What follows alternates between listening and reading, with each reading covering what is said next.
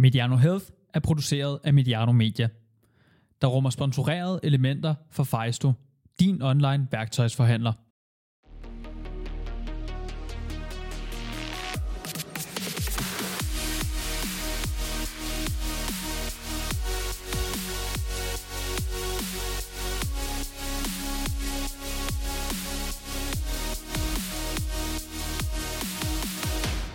Velkommen til Sundhedsmagasinet. Mit navn er Henrik Duer.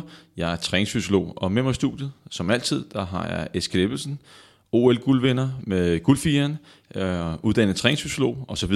Velkommen til. Tak for det.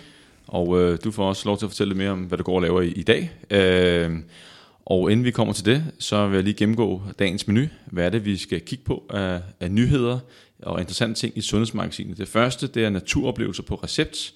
Det synes jeg er ret interessant. Uh, vi skal kigge på en, en ny undersøgelse, øh, hvor man har fulgt 450.000 mennesker, og set på, jamen, hvis man drikker sodavand, øh, hvor lang tid lever man så? Er det en risikofaktor? Og det er uanset om det er light sodavand eller med sukker. Vi kigger på, om øh, det at få proteiner i kosten i forbindelse med konditionstræning er en god idé. øh, har det nogen betydning for konditionen? Timing af motion på dagen i forbindelse med vægttab.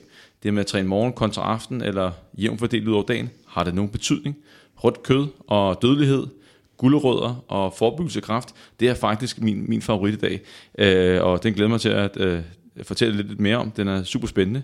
Vi kigger på vin og vægttab. Der var en, en såkaldt kioskbasker her. Og øh, som noget nyt i stedet for månedens dummeste forside, som jeg har haft øh, de tidligere podcast, så øh, har jeg valgt at tage nogle læserspørgsmål med. Øh, to styks, øh, og dem øh, svarer jeg på øh, til sidst.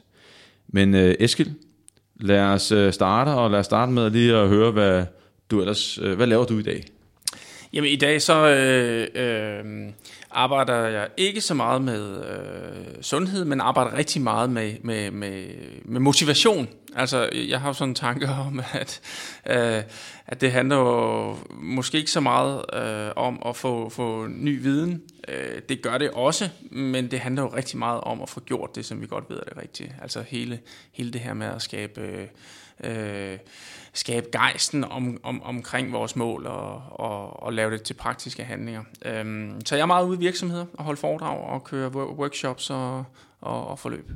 Og når man taler øh, sundhed og, og vægttab generelt set, så har jeg lavet mig fortælle, at øh, altså, man egentlig behøver ikke at fokusere mere på at udvikle nye lægemidler her nu. Det skal man selvfølgelig, men, men det, som vil have allerstørst betydning, det, der vil rykke allermest her nu, det var, hvis folk tog deres hvis de sørger for at dyrke deres motion, hvis de sørger for at øh, spise sundt og, og gøre de ting, man godt ved, altså efterlevelsen, adherensen, så vil vi for alvor rykke på sundheden. Lige præcis, og øh, der er sådan en tendens til, at man leder efter noget, noget nyt, men, men der er sådan en kæmpe, kæmpe effekt i at, at tage fat i det, som vi allerede nu ved er det rigtige. Men øh, jeg glæder mig til endnu en gang at nuancere lidt på, på den viden, som vi kender, og øh, det er jo også fint at lige få taget den øh, her up front, inden vi går i gang. Øh, det er jo, at øh, øh, der bliver rykket lidt øh, løbende på den almindelige viden, vi har omkring øh, sundhed og kost og, og træning. Og, og det skal jo betragtes som små nuancer, der gør, at, at vi måske kan tage lidt bedre valg og, og vælge lidt bedre kampe. Der er ingen grund til at tage en, en, en, en kamp øh, omkring noget kost, hvis det er, at det ikke rigtig virker. Præcis. Og lige inden vi ryger til den første med naturoplevelse på recept, så vil jeg gerne lige holde fast i det, du sagde. Jeg synes faktisk, det var meget spændende, eller interessant, øh, det der med, altså vi ved jo rigtig mange ting i forvejen. Og det der med, at hvis vi bare gjorde det, hold det fest, altså det vil have en effekt. Altså alle ved, at du ikke skal ryge. Alle ved, at det skal være fysisk aktiv. Alle ved, at de skal spise masser af grøntsager, øh, skære ned på alkoholen, øh, reducere sukkerindtaget. Det var fem ting, som alle folk godt ved. Prøv at forestille dig, hvis alle Danmark gjorde brug af deres viden. Vi ville ikke have en eneste ryger. Alle ville være fysisk aktive, spise masser af grøntsager osv. Det, det, vil, det vil betyde voldsomt meget. Så, så, øh, så det er jo, jeg synes derfor, at det er super spændende, også det, som du arbejder med, øh, motivation, og så få folk til at gøre det. Øh, og blive ved med at gøre det. Ja. Nå, nok om det. Øh, det kan blive en selvstændig podcast en dag. Lad os rulle videre til den første naturoplevelse på recept. Og det er øh, på Shetlandsøerne, der kan indbyggerne med depression eller angst få en naturrecept, hvor lægen anbefaler vandreture og aktiviteter, der giver mulighed for at komme i kontakt med naturen. Og så står der også i artiklen her, at lægerne vælger, vælger i stigende grad havearbejde i lokalsamfundet, fordi det som ekstra gevinst også indbærer tid i naturen, selv i tæt bebygget områder. Og hvad, hvad, hvad tænker du om naturoplevelser på recept?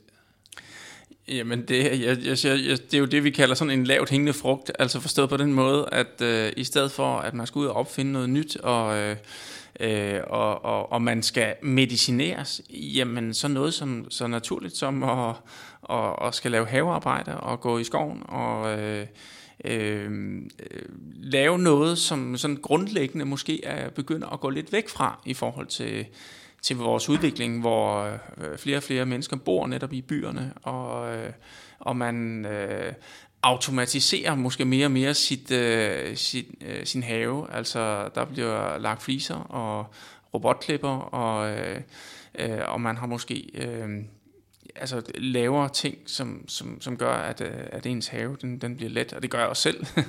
og vedligeholde, fordi man gerne vil have mere tid øh, foran skærmen og, og arbejde mere og, og så videre. Og det er måske virkelig en sundhedsmæssigt en, en, en rigtig dårlig trend, og øh, så er det jo fantastisk at lige, øh, at der kommer sådan en, en, øh, en, en booster her om, at øh, jamen noget af det øh, basics, som, som vi har, altså at, at gå ud og nyde naturen, jamen det er måske ved at forsvinde, og det betyder rigtig meget for vores sundhed. Det synes jeg er super også, at lige få sat fokus på os. Ja, og hvis vi, øh, som du selv siger, befolkningstilvæksten i byerne, den, den er, i storbyerne er jo stigende, det vil sige færre naturoplevelser, sandsynligvis, og hvis vi så også er endnu mere indenfor, end vi gjorde tidligere, var, var tidligere, jamen så er der farvel til grønne omgivelser, eller det bliver der mindre af, der bliver også mindre lys, og, og vi ved jo, at, at øh, sådan som at komme ud i, altså grønne omgivelser, og vi får nok lys, det har en betydning for vores sundhed, og ikke mindst sådan den mentale sundhed, at vi falder ned, vi stresser af, og, og det er jo der, derfor, at de ordinerer noget så simpelt som naturoplevelser. Det er jo gratis, man får bevæget sig, og man skal ikke bruge penge på medicin, øh, og have de bivirkninger, der er med, måske med øh, lykkepiller, eller hvad man får øh, ordineret. Præcis. Lad os få det indført i Danmark også. Jamen, øh, og så er det andet, jeg synes, som egentlig var interessant også, øh, og det var havearbejde i lokalsamfundet. En ting er, at man øh, kommer ud og får frisk luft og, og, og får lys og fokuserer på noget andet, men hvis man så også gør det i samarbejde med andre, så begynder der pludselig at være nogle fællesskaber. Præcis. Og man begynder at få nogle relationer, som også altså, har en betydning for sundheden, specielt hvis man nu er ensom. Øh, og ensomhed dårlig mental sundhed, det ved vi, det koster leveår. Præcis, og, og netop det her med sociale relationer, det er, det er det, der slår allermest ud på vores trivsel og vores velbefindende, og, og gør, at vi scorer simpelthen højere på lykkeskalaen, jo flere øh, sociale relationer vi har. Og nogle gange så skal vi have lidt hjælp, nogle gange så skal vi måske ordineres øh, øh, det at være ude blandt mennesker, fordi vi, vi måske sådan ikke lige direkte sætter sammenhæng mellem det og at være glad og tilfreds og være sammen med, med mennesker. Man har måske lidt svært ved at komme ud af, øh, op af sofaen og så videre, og, og man synes, det er også meget hyggeligt lige at, at, at sidde hjemme. Så, så øh, ingen tvivl om, at øh, der er mange rigtig gode ting i det her. Man ved også for vægttestprojekter, øh, også som jeg selv gør, øh, laver en gang imellem, hvor at man gør det i teams, og der er altså den der ekstra dimension, fællesskabet, og øh, når jeg har kørt sådan nogle, nogle forløb, og, så synes jeg, det, det er rigtig, rigtig interessant, at der er en ret stor andel, som fortsætter med at træne i de teams. Ja. Forløbet er overstået, men, men de gør det alligevel, så der er øh, blevet opbygget nogle relationer, noget støtte, noget netværk, øh, noget motivation, noget livskvalitet, øh, som var ved, ud over bare det at spise sundt og motionere. Ja, det, det er en vigtig del af det at holde fast, ja. det er jo, at man gør det sammen med andre. Og så synes jeg også, øh, lige bare for rundt den af her, at, at øh, du starter med at fortælle lidt om, at øh, trenden går mod at flere storbyerne, og måske endnu mere indendørs. Og øh, da vi talte sammen øh, over telefonen lige for at vende emnerne, så sagde du, at øh, jamen, før i tiden, så motion, jamen, det var vi tvunget til, eller fysisk aktivitet, fordi så skulle vi transporteres rundt, og vi skulle lave havearbejde osv. Nu er det blevet et, et, ligesom et tilvalg, vi skal gøre aktivt. Og sådan ser det også ud til at blive med havearbejde, komme ud i den friske luft og få lys. Øh, det ser også ud til at blive et, et tilvalg fremadrettet. Det er ikke noget, der sker automatisk. Lige nøjagtigt. Øh, og det er, jo, det er jo her, hvor øh, udviklingen måske har en negativ konsekvens. Øh. Yes. Nå, nu øh, til den, som øh, da den kom frem her, der er levetider og sodavand, øh, da den undersøgelse kom frem, der blev der debatteret en hel masse på de sociale medier. Og øh, overskriften var simpelthen, at folk, der drikker sodavand, både lights og almindelig sodavand, de lever kortere. Og øh, der har været nogle danske ind over undersøgelsen øh, for kraftens bekæmpelse, og øh, de har altså kigget på 450.000 mennesker, og øh, dem har de fulgt i over 16 år. Og så har de kigget på, øh, hvor meget øh, folk drak af, af sodavand, og øh, fandt ud af, at, at øh, der var så øh, 17% højere risiko øh, for at, øh, at dø efter 16 år, øh, sammenlignet med personer, som drak under et glas sodavand om måneden. Og, øh, hvad, hvad, og det var, det var altså uanset om det var light sodavand, eller om det var øh, sodavand med sukker. Og nu er det jo et, vi har været inde over de, den type studie før i vores øh, andre podcast, altså det er jo en befolkningsundersøgelse, der er jo svagheder øh, ved sådan en studie, men, ja. men hvad, hvad, hvad, hvad tænker du, når du læser om den undersøgelse? Ja, nå, jamen, jeg synes jo umiddelbart, så er det jo ikke overraskende. Altså, øh, vi, har jo, vi har jo nærmest ikke haft øh, en, øh, øh, en eneste af, af de her øh, øh, månedens øh, nyheder, hvor, hvor der ikke har været noget om, omkring den negative konsekvens af, af specielt, øh, af specielt øh, øh sukkersødet øh, drikkevarer. Altså, det er jo lige fra, fra saftevand til juice og, og så videre, og, og de negative konsekvenser, der er af det. Øh, både i forhold til sundhed, men også i forhold til øh, specielt overvægt har vi jo selvfølgelig kigget på nogle gange. Der er bare en, en negativ effekt af de her flydende kalorier, øh, der er sukker i. Sådan er det bare. Vi har jo sådan øh, også øh, øh måske øh, sådan fredet øh, en lille smule de her light sodavand. Øh, det bliver der ikke skældende så, så meget i den her undersøgelse. Der, der, er nogle, der er nogle udfordringer selvfølgelig i, i lige netop den her undersøgelse hvor man bare går ind og, og et eller andet sted registrerer, at dem, der drikker mere sodavand, de dør tidligere. Øh, Øh, fordi der kan jo være, øh, der kan være nogle kofaktorer, som det hedder. Altså der, der, der, kan jo være, der kan være en sammenhæng mellem, at dem, der drikker meget sodavand, øh, de også dyrker mindre motion og ryger mere. Øh, det, har, det prøver man jo typisk at tage højde for, og det har man også gjort i den her undersøgelse. En af de interessante ting, som de har taget højde for i den her undersøgelse, det er jo, at de har taget højde for overvægt. Øh, og det er jo sådan lidt sjovt, når vi taler sodavand, fordi en af konsekvenserne af at drikke sodavand, det er jo, at man typisk tager mere på, øh, end hvis ikke man havde drukket sukkersøde sodavand. Øh, og derfor så øh, er de her 17 procent, det er måske i virkeligheden undervurderet. Altså forstået på den måde, når man tager højde for det, så sammenligner man folk, der øh, drikker meget sodavand, som er normalvægtige, med normalvægtige, som ikke drikker så meget sodavand. Og så sammenligner man overvægtige, som ikke drikker sodavand så meget, og dem, der drikker meget sodavand, som også er overvægtige. Øh, det vil sige, at man tager ikke højde for dem, som tager på, og, og, og derfor så er de her 17 procent måske i virkeligheden meget undervurderet øh, øh, ud fra sådan en øh, analyse af den her øh, undersøgelse. Og, øh, og så kan man øh, spekulere lidt over, jamen, hvad er årsagen til, at der er en øget risiko? Øh, det ved man ikke noget om i den her. Det kan, det kan den type undersøgelse ikke fortælle noget om. Men man kan sagtens forestille sig, okay, sukker, flere kalorier øh, og, og så videre. Men, men på dem, der drikker light sodavand, hvad, hvad, hvad, hvad kunne man tænke sig, at der lå bag der? Øh, det ved man jo ikke noget om overhovedet, men, men det var interessant, at, at hvis det ikke er sukkeret, der gør det, og kalorierne, der gør, har en effekt, hvad, hvad, hvad kan det så være? Øh, og det kan man jo kun øh, gisne om. Øh, og det bliver en ren gættekonkurrence, og man kan også øh, begynde at diskutere, har det taget højde for alle kofaktorer, alle baggrundsvariable i, i, i denne her. Men, men, men øh, uanset hvad, så ligger det jo lidt i tråd med, som du også sagde, øh, nogle af de andre ting, vi har kigget på tidligere med, med flydende øh, kalorier. Ja, øh, og det man kan jo sige omkring de fleste flydende kalorier, der er jo, det, det, er jo, det er jo tomme kalorier, forstået på den måde, at de, øh, selvom man så øh, sammenligner dem, som øh, øh, ikke tager på øh, af de her flydende kalorier, så får man jo stadigvæk færre vitaminer, mineraler og kostfiber, og, øh, øh, og, og der bliver også nævnt, at øh, eksempelvis fruktose er kædet sammen med reduceret insulinfølsomhed, som er forstadiet til type 2-diabetes. Øh, så, så man har prøvet at være inde og forklare lidt på det. Godt, men, men altså, man kan sige, konklusionen skal nok være, at øh, ja, altså, hvis man gerne vil leve sundere, så skal man måske prøve endnu en gang øh, af rådet, der skære lidt ned på de her øh, flydende kalorier, og, og, og specielt dem med, med sukker i, men potentielt også måske dem med øh, sukkersødet. Ja, og så Eller undskyld, øh, øh, øh, kunstigt sødet. Yes, og, øh, og så er der alt øh, det, som man ikke lige tænker øh, i den undersøgelse, er det sådan som tandhygiejne. Det er jo, det er jo øh, altså hvis man drikker meget sodavand, så øger man risikoen for, for huller i tænderne. Og jeg kan huske, at øh, jeg har selv drukket relativt meget sodavand. Du var lige indtil jeg kom til tandlægen. Jeg har en lille smule tandlægeskræk, og så øh, spurgte hun, om jeg drak meget sodavand. Ja, sådan relativt meget. Og øh, jamen, øh, så skulle de fikse en belægning på mine tænder, og øh, så snakkede hun noget om mine andre tænder, og det var, der var risiko for et eller andet. Og så tænkte jeg, okay, det skulle ikke det være. Så, men hvor skulle jeg så få mit øh, koffeinkick fra? Øh, det var så blevet kaffe. Det var sådan, jeg lærte at drikke kaffe. Det var tandlægen, der satte en skræk i mig. øh, sådan kan det gå. Øh, nok Jamen, om, det er du vel glad for i dag? Jamen, jeg er super glad for det. Jeg elsker kaffe. Øh, så, så, men jeg drikker stadig sodavand. Det er bare ikke, bare ikke så meget.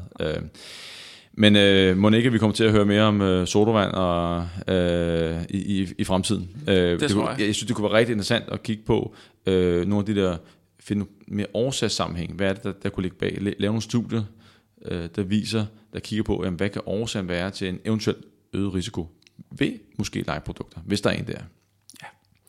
Nå, fra sodavand til konditionstræning. Og Eskil, du er Mr Øh, uh, cardiovascular capacity, Mr. VO2 max uh, kondition. så jeg tænkte, at uh, da jeg så den her undersøgelse her, det, det var lige noget for, for dig. Uh, og uh, til dem, der lytter med, så, uh, så det, man har, har kigget på her, det er uh, almindelige mennesker, unge mænd, som uh, er lettere at træne, utræne. De har et kondital omkring de, de 50, så man kan ikke sige, at de er utræne, men man kan heller ikke sige, at de, de er i god form. Uh, og øh, dem har man sat til at øh, træne øh, tre gange om ugen, øh, cirka en, en, en times vejhed. Og øh, så har man givet dem en, en kost. Den ene var mere proteinrig end den anden. Og øh, det, der var ved det, det var, at øh, når de så trænede tre gange om ugen bagefter øh, træning, så fik de en proteindrik på 28 gram. Og, øh, og så om øh, aftenen, det var så alle dage, inden de gik i seng, så fik de også en shake på 28 gram. På den måde løftede de så deres øh, proteinniveau. Og øh, det viser så, at, at, øh, at de, de testede øh, på forskellige ting. En VO2 max test, øh, og det er sådan en, øh, en konditionstest, der, der måler, øh, hvor stor er ens motor, meget øh, firkantet fortalt. Og Eskild, det viser faktisk, at på den test, at der gik de mere frem, dem der fik mere protein, end dem der ikke fik så meget. Og hvad, hvad, hvad tænker du? Jamen, Sådan jeg, en, jeg en faktisk, som dig? Jamen, jeg er faktisk lidt overrasket, øh, må jeg sige. Øh, Øh, for, fordi at, øh, at, at dem, der ikke får det her tilskud af, af protein, men som bare får kulhydrater alligevel, jamen de får jo faktisk øh, protein svarende til anbefalingerne. De får omkring de her 1,3 øh, gram per, per kilo lægemsvægt, øh, som faktisk, når man dyrker øh, moderat øh, konditionstræning, så bør det sådan set øh, karakteriseres som, som rigeligt til at få ligesom, den mak- maksimale adaptationer ud af, af konditionstræning. Øh, og hvis man så laver meget styrketræning, så skal man så helst lidt højere op, så skal man op på 1,6 til, til 2 gram per, per, per kilo, men det er der jo så ikke tale om her. Så, øh, så jeg er faktisk lidt overrasket over, at øh, selvom de får 1,3, at de så får en øget VO2 max af rent faktisk at få ekstra protein de kommer jo så op på de her 1,8 til 1,9, som faktisk er det, man anbefaler til, til folk, der laver styrketræning. Og øh, til dem, der lige sidder og lytter med og tænker, okay, 1,3 gram per kilo kropsvægt, det er egentlig bare at gange din kropsvægt med 1,3 eller 1,6, og for at finde ud af, hvor mange gram protein øh, skal man have i løbet af en dag. Så hvis jeg vejer 100 kilo, øh, og skal have 1,3 gram per kilo kropsvægt, så er det selvfølgelig 130 gram og 160 gram, hvis det er 1,6 gram per kilo kropsvægt. Men altså, når jeg kigger på deres øh, fremgang i kondital, så er det ikke sådan, at øh, jeg tænker, det er jo voldsomt, så meget ekstra de går fra. Men det, som er interessant her, øh, jeg synes, der, der, der er to ting, det er, at de træner kun tre gange om ugen, og det er det over 12 uger, og de får alligevel en signifikant større fremgang i konditallet. Men det her, det er jo ikke elite, Eskild. Du er jo elite, elite, elite gange elite. Øh, har været. Og, har været, og befundet dig i et miljø, hvor det handler om at jagte øh, 100 del sekunder. Det kan afgøre øh, en finale. Og øh, så tænker jeg, det må have, altså et 100 del af sekund, det betyder meget. Og så hvis man ikke har justeret op på proteinerne, har tænkt over det. Jeg vil sige, at... Øh jeg, jeg vil tro, at, øh, at effekten er større på eliteidrætsudøvere. Øh, forstået på den måde, at øh, ikke den absolute effekt, men, men, øh, men, men på et eller andet tidspunkt, så flader kurven jo ud. Man træner mere og mere, øh, og, og man bliver sådan set ikke bedre. Øh, og så er det jo, man skal ud og, og kigge efter, hvad har man så af muligheder, øh, og justere på de her små ting øh, Øh, som, øh, øh, som måske ikke giver særlig meget, men, men, øh, men lige får det der ekstra. Øh, og, og ja, jeg har prøvet at, at både vinde og tabe øh, et, et utal af World Cups, øh, VM-finaler og øh, OL-finaler med, øh, med et halvt sekund, øh, og også meget mindre. Øh, så, så, øh, så det der med de små ting, de gør bare en kæmpe forskel. Og når nu man har tabt en OL-finale med et halvt sekund, eller det kostede medalje øh, med endnu færre øh, sekunder, tænker man så tilbage, kunne jeg gjort noget bedre, eller hvad? Øh... Altså, det der, det der er optimalt, det er jo at tænke det undervejs. Ja. Det der med, at man ved, at, øh, det poten, at man potentielt kan risikere at tabe med øh, øh et, et halvt sekund. Øh, at det, det, det, er jo, det er jo mere reglen end undtagelsen. Øh, undtagelsen at det, at det er så tæt.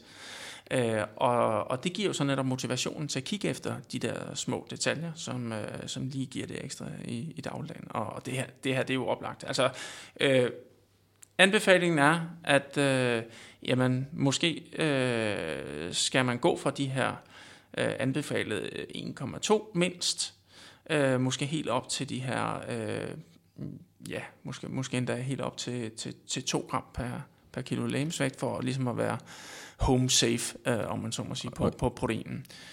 Jeg, jeg kiggede nemlig også på, øh, for at følge op på det her, øh, der findes også andre undersøgelser, nye undersøgelser, hvor man forsøger at kigge lidt mere detaljeret med andre te- teknikker på, jamen, hvor, hvor stor er øh, behovet for de her øh, folk, som laver meget øh, konditionstræning.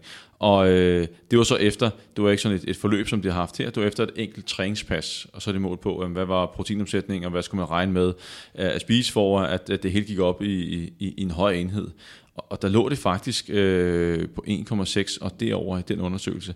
Øh, og og det, det, øh, det ser så ud til at understøtte det her, at øh, folk, der dyrker konditionstræning, de, øh, altså, de har måske større behov. Og så for sådan som dig, som er elite og bruger en masse kalorier, du har nok fået det alligevel, fordi du har spist så meget. Øh. Ja, lige nok til det er også en af pointerne. Jeg har også været opmærksom på det, skal jeg sige, øh, selv, selv for mange, mange år siden. Øh, og, øh, og, og, og, og selvom man får en normal blandet kost, det gør man jo typisk ikke som eliteidrætsudøver, fordi at, øh, at optimalt set, så skærer man lidt ned på fedtet, og man skærer op på kulhydraterne for at have energi nok til, øh, øh, til de lange træningsture.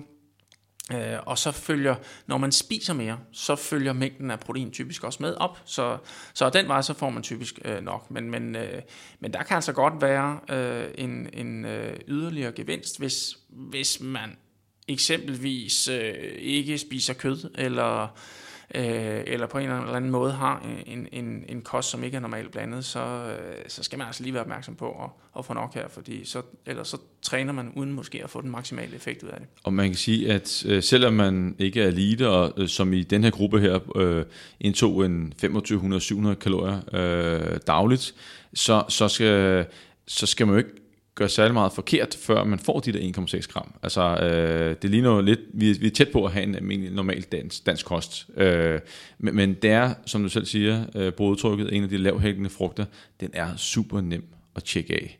Det er super nemt lige at justere ind i kosten, at man lige får lidt mere protein til, til, til hovedmåltiderne, eller, eller som en, en shake undervejs. Øh, det der er ærgerlig præstationsfremgang at gå glip af, når nu man har lagt indsatsen i motionscenteret, hvorfor så ikke få det optimale ud af det? Øh, lige inden vi lukker undersøgelsen her, så laver det jo også en, øh, en såkaldt 10 km time trial test, altså øh, så hurtigt som muligt. Øh, de havde fremgang på konditionen, men der var ingen fremgang på den der time trial.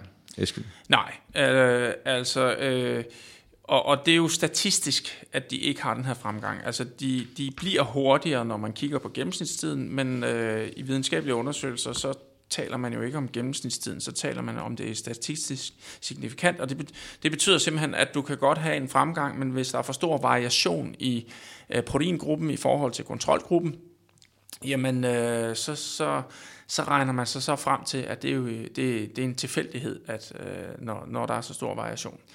Øhm, og øh, det vi talte om, det var jo, at øh, sådan en, en, en 10 km test øh, på, på en cykel, jamen det kunne godt være, at det ikke lige var det, de var vant til, og, og, og derfor kunne det være årsagen til, at man simpelthen havde en, en, en stor variation. Ja, fordi øh, at køre sådan en, øh, en tidskørsel, øh, der er jo en, en del tilvælling med hensyn til øh, økonomisere med kræfterne, fordi man skal finde tempoet, man kan holde øh, hele vejen, ja. og ikke når man går ned til sidst, eller tænker, damn, jeg kunne godt have brugt lidt mere energi.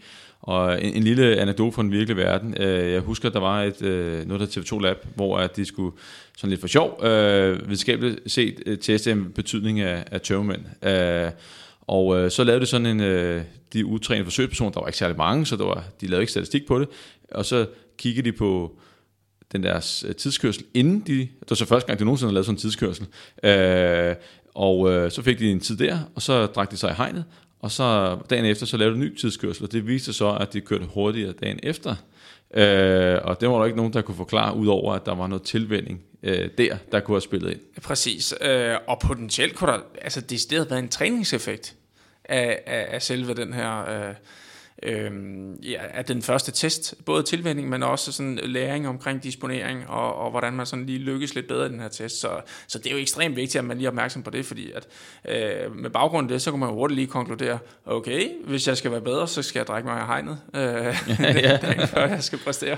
Og, og til sammenligning med sådan en VO2 max test, jamen der, der kan man jo se, øh, hvornår den der kurve den flader af, og man kan se, om folk har nået deres maksimale iltoptagelse. Det, det kan man jo ikke rigtig snyde, man kan ikke rigtig komme udenom den, fordi man bliver ved med at lægge på. Øh, og så når den på et tidspunkt flader ud, og man har lagt så meget på som overhovedet muligt, øh, så, øh, så ved man, at, at VO2 max er, er opnået. Ja, der er lidt flere faktorer, der spiller ind på sådan en time trial. Yes. Så handler det om vægttab og timing af træning på dagen. Skal det være morgen, skal det være aften, skal det være ud over hele dagen? Og inden vi går i dybden med den, så er der lige her 14 sekunder med vores øh, sponsor, Fejsto. Fejsto.dk er din online værktøjsforhandler. Vi har altid ekstra skarpe priser på et udvalg af vores bedste varer. Jeg hedder Bettina, og jeg er klar til at hjælpe med alle de spørgsmål, du har omkring vores sortiment. Så er vi tilbage. Og øh, hvornår skal man lægge sin træning, øh, for at det har en effekt? Øh, her er en undersøgelse, som, som øh, dukkede op, og øh, hvor jeg kigger på, hvornår folk træner på dagen, og hvor meget de egentlig tabte sig. Og noget af det, som har fået stigende fokus, øh, det er det med døgnrytmen, kroppens døgnrytme. Den kan spille ind på, på vægttab. Det er der nogen, der tror på, både med hensyn til kosten. Jamen, hvad, øh, hvor får vi mest ud af kosten? Er det at spise det om morgenen, øh, om aftenen eller midt på dagen? Og øh, på træning, der øh, er man også begyndt at kigge på det. Og hvis I har lyttet med øh, på alle de her øh, sundhedsmagasiner, så øh, kiggede vi også på et tidspunkt på en, en undersøgelse på, jeg tror der var rotter, eller så var det mus, hvor man har sat dem til at træne morgen og aften, og der var altså også en forskel på, øh, hvor man havde øh, størst efterforbrænding, og hvor at, at øh, fedtforbrænding var størst. Så det var enten morgen eller aften, så, men på deres vægt var der ingen forskel, men, men døgnrytmen ser ud til at have en indflydelse. Har du hørt om det før, Eskild?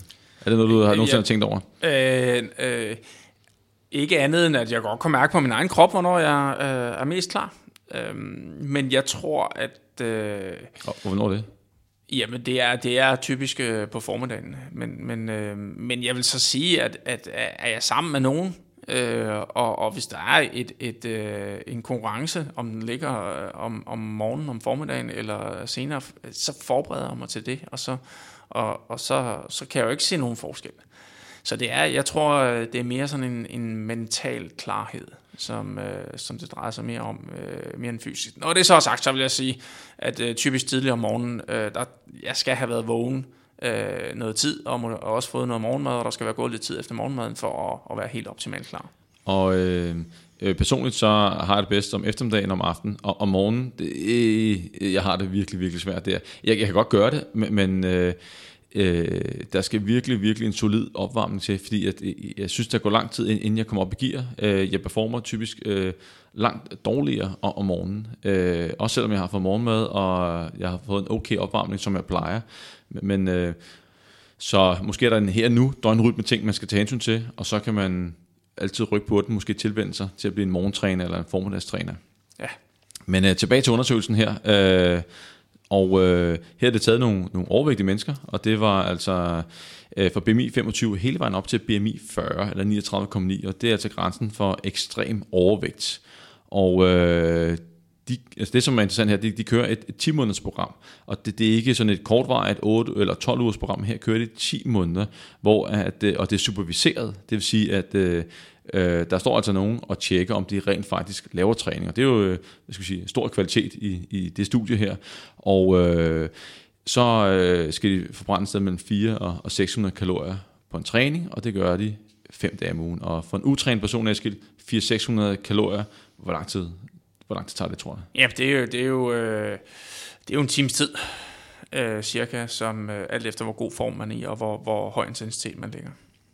Og øh, så det er cirka en times træning, og øh, de her personer bliver så øh, inddelt i en kontrolgruppe, som selvfølgelig ikke øh, laver noget, øh, og, så, øh, og så en træningsgruppe, og det er så kigge på, efter de havde øh, efter de 10 måneder, så er det set på, hvor har de placeret træningerne henne. Der var nogen, der placerede største del af morgenen, nogen om aftenen, og så var der nogen, der havde sådan sporadisk jævn ud over dagen. Og der var faktisk en forskel, Eske.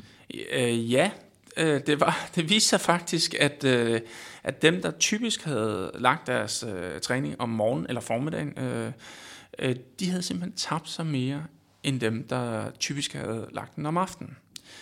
Øh, der var simpelthen øh, stort set øh, alle havde tabt sig i, i gruppen, øh, der trænede om morgenen formiddagen, og øh, cirka lidt over en tredjedel havde altså taget på i øh, og kun to tredjedele havde, havde tabt sig i, i gruppen, der trænede om aftenen. Det er ja, og, lidt sjovt sammenhæng. Og, og, og det, øh, jeg hæftede mig også ved, ved, ved, ved den figur, hvor man kigger på altså, alle forsøgspersonernes individuelle resultater. Ja. Ikke noget med gennemsnittet, men man ser, hvordan de individuelt havde, havde, havde, havde klaret sig. Og, øh, og aftentræningen, den havde, altså det der med en tredjedel havde taget på. De havde kørt fem dage om ugen og forbrændt 400-600 kalorier per gang og gjort det i 10 måneder. Og så er der nogen, der har taget på. Ja. Eskild, hvad, er, er det dumt, det her dykke motion? hvad, hvad sker der? Nå, øh, jamen, altså man kan sige, der kan jo ske mange ting, når man dyrker motion. Øh, og, og det, der jo først og fremmest sker, det er jo faktisk, at kroppen bliver bedre til at regulere sult. Altså, øh, at man, øh, man taber sig ikke øh, automatisk, bare man dyrker motion. Altså, fordi man jo også bliver lidt mere sulten. Øh, Øh, så, så hvis ikke man sådan skærer, skærer ned på kalorierne, eller, eller er opmærksom på, hvad man spiser, så kan man ikke bare konkludere, at, at motion i sig selv virker. Øh, men der kan også ske nogle andre ting, du, du kan jo tage på i, øh, i, i blodvolumen og, øh, og, og, og fedtfri masse, altså fedtfri masse i form af selvfølgelig muskelmasse, men også at, at ens glykogendepoter simpelthen bliver større, og for hver gang man binder et gram glykogen, altså sukkerdepoterne i musklerne, jamen så, forbinder, så binder man 3 gram væske, så der er faktisk et potentiale for at, at tage øh, et, et par kilo på, bare man begynder at træne i fedtfri masse. Yes. Men, og det var jo også gældende for de grupper, som rent faktisk tabte sig. Og det, som øh, jeg, jeg noterede mig her, det var, at øh, dem, der træner om aftenen, de havde en lidt større energiindtagelse. De tenderede til, det var ikke signifikant, altså, og, og mindre øh, småbevægelser i hverdagen. Øh, så det ligesom, der blev måske kompenseret mere i den gruppe øh, for den træning, de lavede. Øh, jeg så også, øh, en der Blondell havde lavet sådan en, en tilsvarende undersøgelse med øh, folk, der trænede, og der var altså også nogen, hvordan de responderede på, på træning. Nogle øh, var ikke sultne bagefter, der var ikke nogen kompensation der, mens andre, de, de, de kompenserede for det og spiste lige så meget. Øh, så... Øh, jeg, jeg synes også, at der, der er en lille, en, måske en lille svaghed i, i studiet her, det er, at det er ikke sådan tilfældigt fordelt. Nej. Folk har gjort det, som de synes Lige nøjagtigt. Det er jo, det er jo noget, det er lige nøjagtigt. Man har jo gået ind efterfølgende og kigget på, hvornår var det folk øh, så trænede og kigget lidt på det. Så det er jo sådan set, øh, de er jo ikke blevet tilfældigt opdelt, de er blevet øh, opdelt alt efter, hvad de gjorde. Øh, og så er det, man spekulerer på, øh, kunne det være, at det var simpelthen var nogle anderledes typer af mennesker, der trænede om aftenen, øh, i forhold til dem, der fik det gjort om morgenen. Øh, Øh, altså kunne det være dem, der typisk havde lidt mere disciplin og viljestyrke, som øh, fik det klaret om morgenen. Øh, jeg gør det, og så kan jeg ligesom koncentrere mig om det, jeg skal resten af dagen. Øh, og, og dermed også måske den disciplin og viljestyrke, som er ført over til, hvordan øh, spiser man, hvordan prioriterer man sin søvn og andre ting, hvorimod at, at, at dem, som er med i et forsøg, de kan sige, åh, jeg skal træne i dag, jeg skal også have det gjort, og, og så laver man lidt overspringshandlinger i løbet af dagen, og så kommer man først afsted om aftenen, og ej, hvor var det hårdt, og så skal jeg lige øh, kompensere lidt med lidt, øh, lidt, lidt god mad. Det, det, er, det var nogle af de ting, som man, man kun spekulere i, øh, sker, når man, når man er lidt på bagkant af, af af, af forsøget, altså at, at man simpelthen kigger på, øh, hvem er det, der træner om aftenen, i stedet for at, at dele dem ind på forhånd. Og øh, nu sidder jeg lige og kigger ned på, øh, hvordan de havde inddelt øh, eller kriterierne for at være early øh, på, med hensyn til træningen. Og den går altså fra klokken 7 om morgenen til klokken 12, og, og så omkring til, til frokost der jeg tænkte, det var sjovt at have delt den endnu mere op, sådan så vi havde dem, der hed fra 7 til 9, ja. og så tage resten bagefter. Øh, måske var der en, en forskel her. Øh, der kunne man jo se, hvis det var dem, der er morgentræner, de har måske en anden tilgang til, til tingene. Øh, så hvis vi egentlig skal konkludere noget for denne her, hvis folk tænker, okay, skal jeg træne efter min døgnrytme? Øh, hvad siger det, jeg vil sige, det vil være lidt frisk, øh, og... Øh Nå, man skal øh, træne efter sin øh, døgnrytme. Ja, ja, ja, ja. Altså, fordi der er jo en tredje gruppe, øh, som vi ikke har talt så meget om. Det er jo den gruppe, som, som træner sådan, øh, øh, ikke noget konsekvent om morgenen, og heller ikke noget konsekvent om aftenen. Og de havde jo altså lige så stort vægttab, som dem, der træner om morgenen. Øh, så, øh, så det der med at, at få trænet, hvor man kan passe det ind og så videre, det, det, er, øh, det er altså super effektivt. Så, så det har måske i virkeligheden ikke så meget at gøre med tidspunktet, øh, som man træner, men måske lidt mere, hvilken type man er. Jeg tror måske. også, at øh, vi skal tilbage til det, du egentlig indledte, indledte din podcast, eller den her podcast her med, det var at øh, få folk til at gøre det. At det, må, det må ligesom være regel nummer et. Så træn, hvor det passer bedst ind i din hverdag. Øh, og så også øh, nummer to, jamen der hvor du så øh, præsterer bedst, for fyret flest kalorier af. Øh, det må ligesom være, være, være den gyldne regel. Det er måske lidt for tidligt at sige, at det er bedst at træne morgen kontra aften. Så, men, men spændende. Jeg er helt sikker på, at det med døgnrytme, det, er, det, er, ikke det, det er selvfølgelig ikke det sidste, vi har hørt øh, til det. det, det de har lige taget hul på den. Så øh, jeg er sikker på, at når vi kigger frem øh, næste år en gang, så vil vi have mere om døgnrytme og træning og døgnrytme og kost i, øh, i denne podcast her. Der er helt sikkert et belæg for at, at lave et lidt mere kontrolleret studie. Så skal vi til en, som også har givet rigtig meget øh, debat, og, og, og gør det stadigvæk. Øh, og øh, nogle tror ikke på det, og andre tror på det, og det er øh, rødt kød. Er det sundt eller usundt? Er det farligt at spise for meget rødt kød?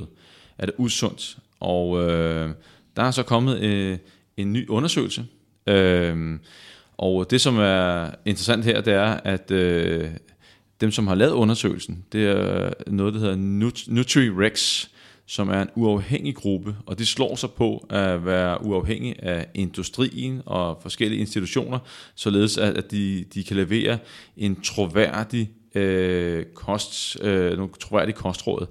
Og, øh, og hvorfor er det så vigtigt? Jo, øh, hvis man lytter med i andre podcast her, så, så ved man, at industrien selvfølgelig godt kan gå ind og manipulere, påvirke øh, de resultater, der, der, der kommer ud. Så det er rart at vide, at der findes nogle grupper, som forsøger at holde sig fuldstændig neutrale, øh, og dermed sådan skabe lidt mere troværdige resultater, i hvert fald ting, man har, der skal sige, på den front kan man i hvert fald ikke stille spørgsmålstegn. Men summa summarum, Eskild, deres øh, sammenfatning her viste, at det betyder ikke noget. Det, det, øh, for sundheden det, at spise rødt kød. Konklusionen er, at det betyder meget, meget, meget, meget lidt. Øh, faktisk øh, stort set ikke noget at spise rødt kød øh, sammenlignet med øh, en, en normal kost. Øh, og det, det er jo i virkeligheden lidt overraskende. Øh, øh, fordi, øh, fordi der jo netop har været øh, nogle anbefalinger, som, som siger, at man skal skære ned på kødet. Øh, og øh, som du også lige indledte, øh, der er jo nogen, der ikke tror på det her. Øh, der er jo også mange følelser involveret i det her. Der er jo, der er jo noget med levende dyr. Og så ikke mindst, at det som fylder rigtig, rigtig meget for tiden, det er jo hele den her bæredygtighedstanke. Øh, og at eksempelvis øh, oksekød altså, øh, påvirker til en, en, øh, en, en, en stor udskillelse af CO2.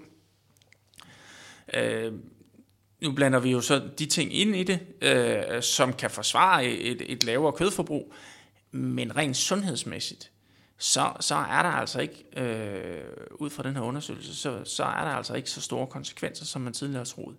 Øh, og det, der også bliver nævnt her i undersøgelsen, det er, at øh, jamen, de kostråd, som baserer sig på øh, på øh, anbefalingerne om, at man skal skære ned på kød, det er jo, at det indeholder øh, mættet fedt. Det indeholder også noget salt og så videre. Øhm, men noget af det, vi jo også har været inde på, øh, på nogle af de tidligere sundhedsmagasiner her, det er jo, at øh, øh, jamen, måske skal man ikke kigge så meget på, på øh, mættet fedt og umættet fedt, men måske mere kigge på madvarer. Og det vi bliver dygtigere og dygtigere til i undersøgelser, det er jo netop at skille tingene ad og finde ud af, jamen, hvad er det rent faktisk for nogle madvarer, som giver øh, forøget risiko for livsstilssygdomme og for tidlig død osv., og hvad er det for nogen, som rent faktisk øh, er sundere. Når det så er sagt, så er der jo en vigtig pointe i undersøgelsen. Øh, og det er, at man sammenligner med en normal kost. Øh, så i stedet for øh, at gå ud og anbefale, at man skal spise mindre kød for at være, øh, være, for at være sundere, eller mindre rødt kød for at være sundere, jamen så giver det altså meget mere mening at, at anbefale netop at spise mere øh, fisk, fed fisk, øh, mere fuldkorn, flere kostfiber, mere frugt og grønt. Øh, det virker. Ja, og øh, som vi også øh, lige ventede, så er der jo stadig uenighed. Øh, vi har kostrådene, som det har i dag, dem bliver der ikke ændret på forløbig. Øh, det tror jeg ikke, fordi der er nogle grupper i Danmark, der lige skal vente, nogle øh, professorer osv., de skal blive enige, og WHO øh, har heller ikke ændret, ændret på noget. Og vi er tilbage til det der med, med, med nuancerne, øh, som vi også gerne vil øh, påpege i de her podcast her, at det ikke alting er så sort og hvidt, og vi bliver jo hele tiden klogere. Og øh, nu er der noget, der peger i retning af, at, øh, at det, det røde kød øh, ikke er så, så slemt, som det måske har været tiltænkt. Det, og, og det er måske, fordi vi, vi, vi, vi sidder jo ikke og ændrer på kostrådene til, til folk, men vi, vi giver dem nogle nyheder, som de kan begynde at, at overveje, tænke over, reflektere Præcis. over. Det, det handler om nuancer, og, og en ting, som artiklen jo også slår fast, det er jo, at der, det her det er jo absolut ikke en anbefaling til at gå ud og spise mere rødt kød. Øh, men det er måske, hvis man har et moderat kødforbrug, jamen, øh, øh, så øh, kan man i hvert fald ud fra et sundhedsmæssigt synspunkt, måske ikke et bæredygtighedssynspunkt, men et sundhedsmæssigt synspunkt, så kan, man, så kan man i hvert fald gøre det med god samvittighed. Øh, og det her, det handler jo også, som vi var lidt inde på indledningsvis, øh, hvis, hvis, man, øh, hvis man synes, det er rigtig, rigtig svært at lade være, jamen så er det måske ikke den kamp, man skal vælge. Så skal det måske, man skal vælge at sætte lidt mere ind på, øh, på nogle af de ting, som vi ved har en effekt. Yes. Og øh, den her debat, den vil køre og blive ved med at køre, øh, fordi som du også sagde, at øh, det er jo, altså rødt kød øh, har været, hvad skal vi sige, jeg vil ikke sige bandlyst, men, men der, er ligesom, der har været loft på i, i mange, mange år. Øh, og der er mange, der stadig er tror på, på, på, den, på, på de råd, og nu man begynder at stille spørgsmålstegn ved det, og, og det skaber jo debat. Jeg var inde og se på øh, Arne Astrups sideprofessor, side, professor, som også har, har linket til de ting her, og så kommer veganerne, øh, vegetarerne, og, og begynder at Altså, de har jo selvfølgelig nogle følelser involveret, og en anden, måske en anden dagsorden, og begynder at sætte spørgsmålstegn, øh, øh, spørgsmålstegn ved det her. Så det er jo lidt en, en glohed debat, det med det røde kød. Så det vil kommer vi til at høre meget mere til i, i fremtiden. Yes. Eskild, guldrød og kraftbehandling. Og det er det, som jeg sagde i starten af podcasten, så, så det, øh, det er måske dagens favorit for mig. Øh, og det er fordi, at øh, kraft, det er virkelig noget skidt, og det er noget, alle frygter, inklusive mig. Og her er noget, som måske kan have en effekt på det her, eller forebygge øh, tarmkræft, og måske hæmme udviklingen af det, og noget så simpelt som gulerødder, og endda ikke i særlig store mængder. Øh, og øh, nu siger jeg jo måske, og det er fordi, at det her det er noget, der er lavet på, på rotter, og det er et, et, et nyt studie, øh, der, der viser, øh, hvordan stoffer i gulerødder øh, kan forebygge og hæmme udvikling af tarmkræft, og det er altså hos rotter. Og øh, og det der er i, øh, i, i guldrødder, der er altså nogle stoffer. Øh, du forsøgte at udtale dem over telefonen, Eskild. Du får lov til at udtale dem igen, hvis du vil. Men jeg kalder bare dem nogle stoffer øh, med nogle lidt svære navne, som øh, planterne bruger til at beskytte sig mod angreb fra svampe og andre mikroorganismer. Og det er de stoffer, man i petriskål i laboratoriet og ved at give dem til, til rotter, har vist sig at have en, en positiv effekt på tarmkræftforebyggelsen og behandlingen. Ja, eller ja, udvikling af tarmkræft under behandling. Hvad, hvad, hvad tænker du, Eskild? Jamen, jeg tænker, det er jo helt vildt. Øh, øh, altså, det her, det er netop en af de gode budskaber, og det synes jeg også, at den her med naturen er. Altså, øh, noget så naturligt, som at man kan anbefale, at man spiser nogle flere øh, gulerødder, og så øh, hæmmer det altså udviklingen af, af, af tarmkræft øh, hos forløbet hos rotter, men der er jo en, en god historik omkring, at nogle af de ting, der, der virker godt på rotter, jamen de virker altså også på os mennesker i forhold til, til de her ting. Det er jo derfor, man bruger rotter. Øh, men det er jo klart, det, det skal jo eftervises. Og, øh, og, øh, og ja, altså man kan godt øh, prøve at, at, at tage de her stoffer ud af, af gulerødderne. Jeg kan godt prøve at nævne dem det her af fal, falcarinol og falcarindiol.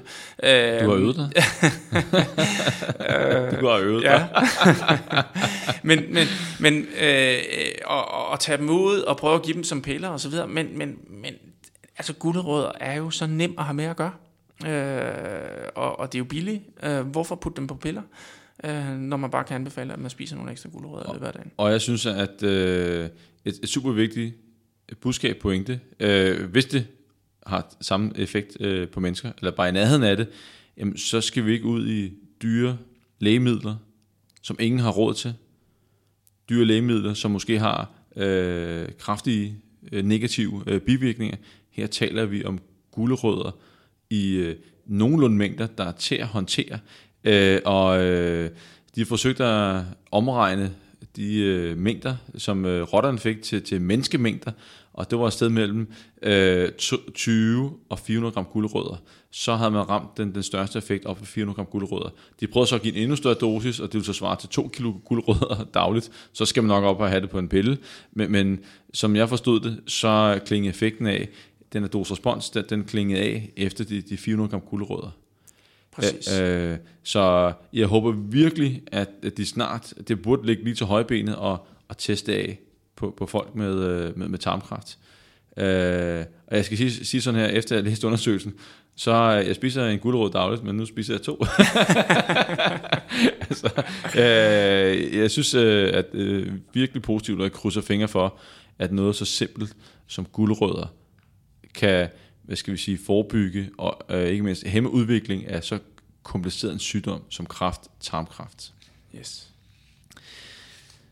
Eske tiden flyver sted, og øh, der var en, øh, en anden øh, lille undersøgelse, og det er en, jeg selv havde bragt på banen. Øh, jeg havde lavet en lille undersøgelse om, øh, om kage øh, på arbejdspladsen, og, øh, og øh, den havde... Øh, det var, jeg har sociale medier, og er på sociale medier og har en relativt stor kontaktflade der. Og der øh, havde sendt et spørgeskema ud og har fået over 6.000 besvarelser på øh, kage på arbejdspladsen.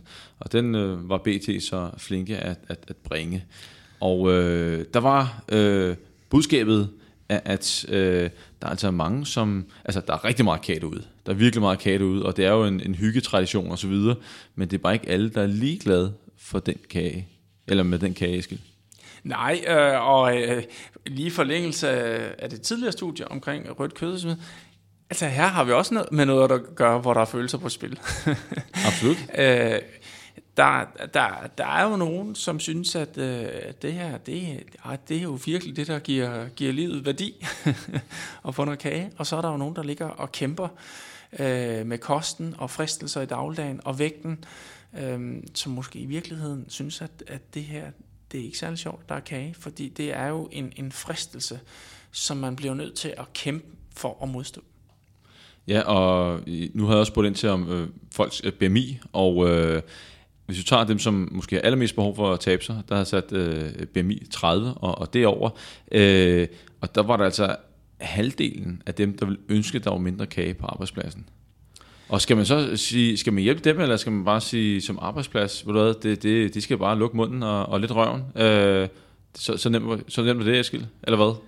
Ja, det, og det er jo det, det ikke er, fordi det, men den holdning oplever man jo øh, rigtig meget, det er jo, når jamen altså, nu er det der, så kan du jo bare lade være med at spise det, hvis det ikke du har lyst. Øh, men så nemt er det faktisk ikke, fordi øh, altså man skal jo bruge den her rationelle del af hjernen, den her viljestyrke, øh, som, øh, som fungerer lidt ligesom en muskel, øh, forstået på den måde, at, øh, at man kan træne den og blive stærkere, men, men det der, den sammenligning, jeg gerne vil lave, det er jo, når at, at den bliver træt, jo mere man bruger den. Altså man har simpelthen, øh, når man vågner op og er frisk om morgenen og har fået sin morgenkaffe og, og så videre, jamen så har man ligesom en, en, en vis viljestyrke, øh, som man kan øh, gå ind og, og overtrumfe sine øh, impulser og instinkter på.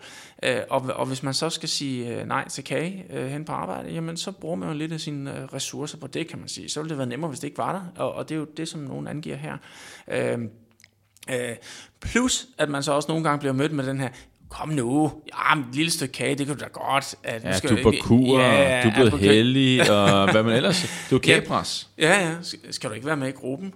Ja, muligt.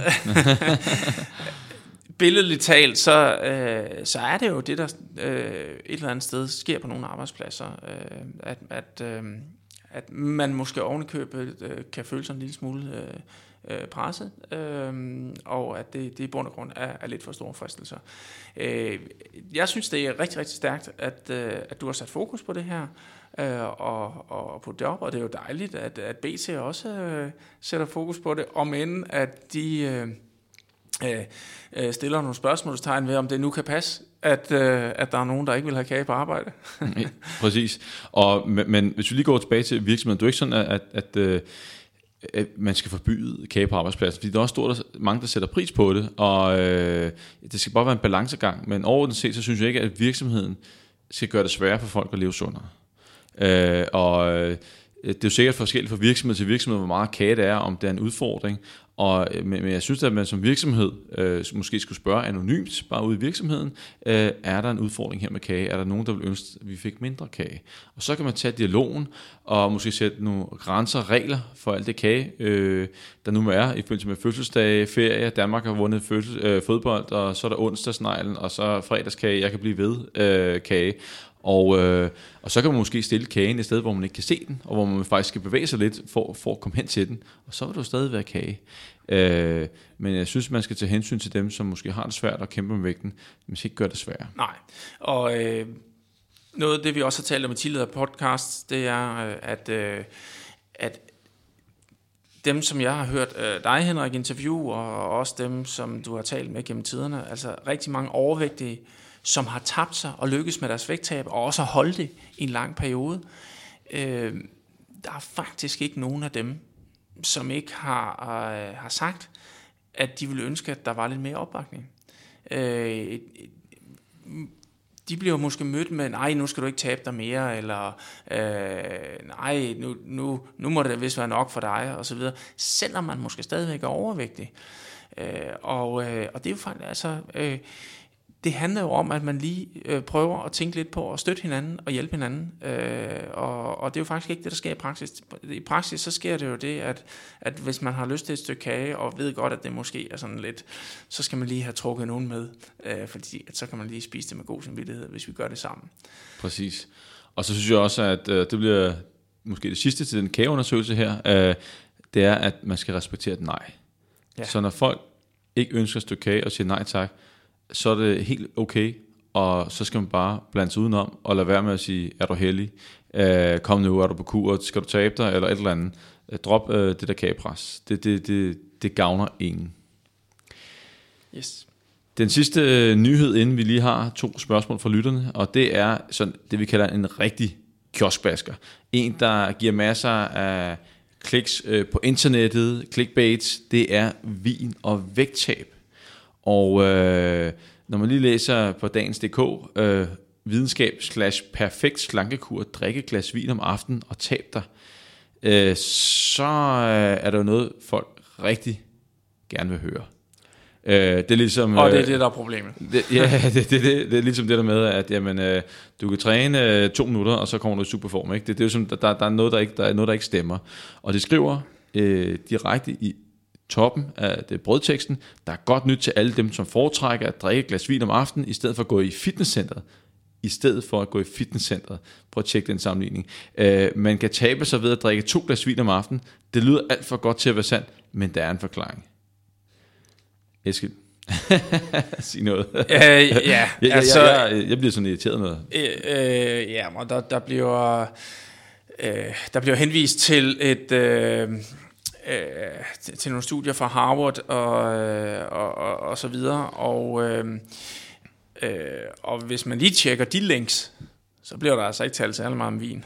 Præcis. Men der bliver talt rigtig meget om resveratrol, øh, blandt andet, øh, altså et stof, som, som selvfølgelig er i, i, i druer, øh, men det er jo altså først og fremmest i, i druer, i bær og så videre, og, og i artiklen øh, Øh, bliver der også netop, øh, altså den amerikanske artikel, øh, bliver der netop øh, skrevet øh, og fortalt rigtig meget om, omkring de her polyfenoler, som, øh, som er i frugt og, og grønt, som videre, som har den her øh, e-, effekt på, på, på fedtet og på, på forebyggelse af overvægt osv., der bliver faktisk ikke øh, talt særlig meget om vin. Nej, og der hvor de så taler om vin, det er, at øh, de har fulgt 20.000 kvinder over, 13, over 13 år, øh, det var så fra Harvard, og øh, der var en direkte forbindelse mellem vin og vægttab. De kvinder, der drak to glas dagligt, var 50% mindre tilbøjelige til at være overvægtige. Ja, men det siger stadigvæk ikke noget om, at hvis du tager to glas vin om aftenen, at du så taber dig, fordi der kommer mange andre ting, der har påvirket. For hvem er det, der drikker vin, Eskild? Hvem jamen, kan det være? Jamen, det er jo øh, dem, der drikker vin, og lige får et glas vin om aftenen, det er faktisk øh, typisk øh, øh, folk, der, der, øh, øh, der har bedre jobs, øh, dyr, og også viser sig at dyrke mere motion, og, og måske også generelt spiser lidt sundere i dagligdagen osv. Og, og så er det jo ikke vinens skyld, øh, at man lever længere. Øh, så er det jo den generelle livsstil, som følger med det, at, at drikke et glas vin en gang imellem. Ja, så øh, og jeg synes, det er sådan ærgerligt, de forsøger virkelig at argumentere øh, på alle mulige måder. De, de, de ligesom øh, forsøger at grave dybt ned for at finde et, et eller andet, der understøtter deres forklaring. Ja, resveratrol, det, det, som er trukket ud af vinen. Præcis. Så glemmer vi alkoholen, vi dræmmer kalorien, som også er i. De kigger kun på resveratrolen. Ja, ja, og, og, og nogle, øh, et, et, et, et dårligt studie med noget, nogle sammenhæng her. Ja, så, og, og, alkohol er jo altså tom kalorier. Der, i, yes. Vi er tilbage til det der med, det, øh, der, øh, der, der er jo ikke nogen fiber og, og vitaminer og mineraler i, i et omfang, som, øh, som kan forsvare som kan forsvare det i forhold til vægt. Vi, vi, vi er nærmest lidt tilbage til den her med, at, øh, at man skal drikke sig i hegnet, hvis man gerne vil præstere bedre ja. på, ja. på den her test, som tidligere omtalt. Så hvis valget står mellem to glas vin, eller gå i fitnesscenteret, hvis du skal tabe dig og leve sundere, vær aldrig i tvivl, vælg fitnesscenteret. Aldrig, aldrig i tvivl. Det har man ikke sagt, du ikke skal nyde et glas vin en gang imellem, men det der virker, det er ikke to glas vin, det, det er fitnesscenteret og kostændringer. Yes. Så er vi kommet til noget helt nyt, Eskild, og det er et spørgsmål til, eller til os øh, fra lytterne, og, øh, og jeg begynder at få spørgsmål ind på sociale medier, øh, på min Instagram og på min Facebook-side, og nogle af dem synes jeg var ret interessante, og tænkte, den, det kan det godt være, at andre også synes, det var interessant. Og hvis du sidder derude og har et spørgsmål, øh, jamen så gå ind på min Facebook-side eller Instagram, og så send mig en besked, og så vil jeg meget gerne kigge på spørgsmålet, og så kan det være, at vi tager det op her i, i Sundhedsmagasinet. Og øh, det første spørgsmål, der er to spørgsmål. Det ene var omkring, øh, er det godt at gå 16.000 skridt om dagen, når man træner til et maraton? Øh, og så er der noget, der hedder øh, kryoterapi. Øh, hvad er det for noget? Er det hit eller skidt? Kan man virkelig forbrænde en hulens masse kalorier ved at øh, gå ned i kold luft i, i, i tre minutter? Men lad os lige øh, starte med den første, bare helt, helt kort, Eskild. Øh, det er med at gå 16.000 skridt om dagen, og man træner til et maraton. Øh, han skriver, at han føler sig træt i benene om aftenen. Hvad, hvad, øh, hvad tænker du her? Hvad, hvad kunne svaret være til, til vores ven her?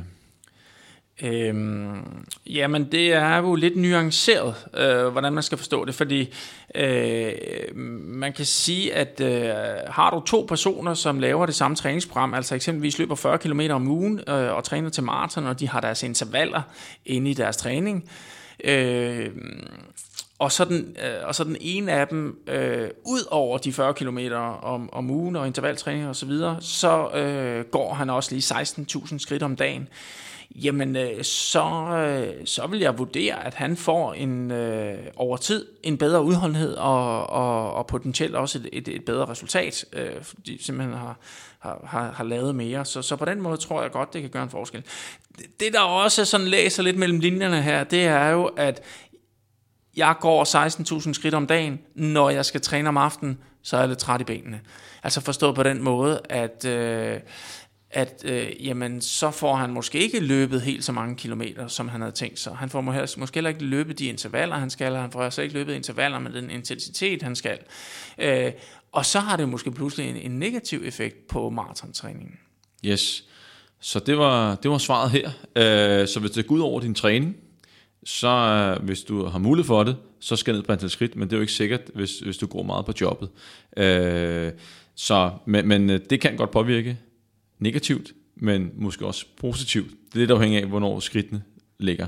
Så det var, det var svaret herfra. Og så er der øh, dagens sidste øh, øh, ting her, og det er det sidste spørgsmål. Øh, der var en, der sendte et link til noget kryoterapi, øh, og øh, det går ud på, at man øh, åbenbart køler krop ned øh, ved minus 120 grader, og der er man øh, i, i 3 minutter. Og øh, så står der, øh, at kryoterapi reducerer kroppens temperatur markant og resulterer i en genstart af kroppen, hvad det så end betyder øh, af kroppens primære funktioner. Øh, er det genstart af hjertet, lever? Jeg ved ikke, øh, hvad det snakker om her. I løbet, nu kommer det, i løbet af de efterfølgende 24 timer, når kroppen nulstilles til sin naturlige temperatur, forbrændes mellem 3-600 kalorier efter en session på 3 minutter. Er, er, er, der, er der en budgetalarm, der ringer hos dig, Eskild?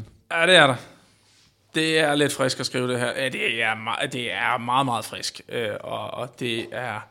Øh, altså, og, og, og skulle lige gå ned øh, sådan en tur her i tre minutter, og så forbrænde øh, 300-600 kalorier, som de fleste mennesker skal bruge en time på, og altså konditionstræning øh, Øh, på at forbrænde.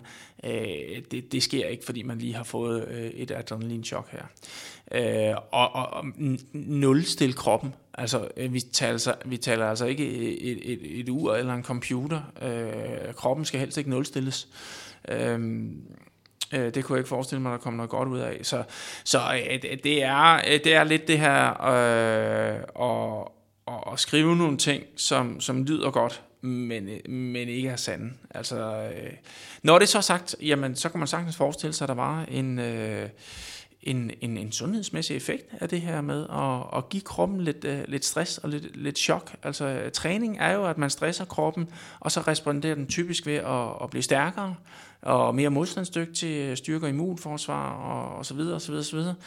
Øhm, men en behandling af tre minutter, altså... Øh, hvis, hvis det her skulle virke, øh, og man skulle prøve at lave noget, noget videnskab på det, jamen, øh, så, så, ville, så ville jeg ligesom træning, jamen, så skulle man måske øh, have sådan en tur her øh, flere gange om, om ugen i en lang periode, for at man måske kunne se en helbredsmæssig jamen, forskel. Kan, kan du forestille dig, hvis, hvis det, hold, holdt stik, så skulle man bare have tre minutter om morgenen, tre minutter om eftermiddagen, tre minutter om aftenen, man kan slå sig sammen, så har man forbrændt øh, et eller andet sted mellem 900 og 1800 kalorier. bare, bare, bare med at stå op i tre minutter i koldt rum. Uh, jeg, jeg, jeg prøvede lige at tjekke op på det, uh, sådan rent videnskabeligt inde på PopMed, uh, øh, og uh, jeg kunne intet finde på det. Jeg kunne finde noget en lokal kryoterapi på uh, direkte kontakt på fedtdepoter osv. Uh, men men uh, på det her uh, forbrændte ting her, det, det uh, altså indtil videre, så er det en, en det er, det, det er ikke rigtigt. Og, øh, øh, og hvis man sidder derude med øh, undersøgelser, som vi ikke har set på det område der, så sæt den gerne til os. Men, men indtil videre, så er det, øh, det er nonsens. Yes. Og Eskild, det var simpelthen øh, dagens øh, sundhedsmagasin, der besluttede med yes. Øh, og øh, jeg vil sige øh, tusind tak, fordi du igen igen øh, stiller op til, til den her øh, podcast her. Selv tak. Og øh, til alle jer, der lyttede med, tusind tak, fordi I gjorde det. Øh, stil gerne et spørgsmål øh, og på sociale medier. Og så øh, høres vi ved. Tak.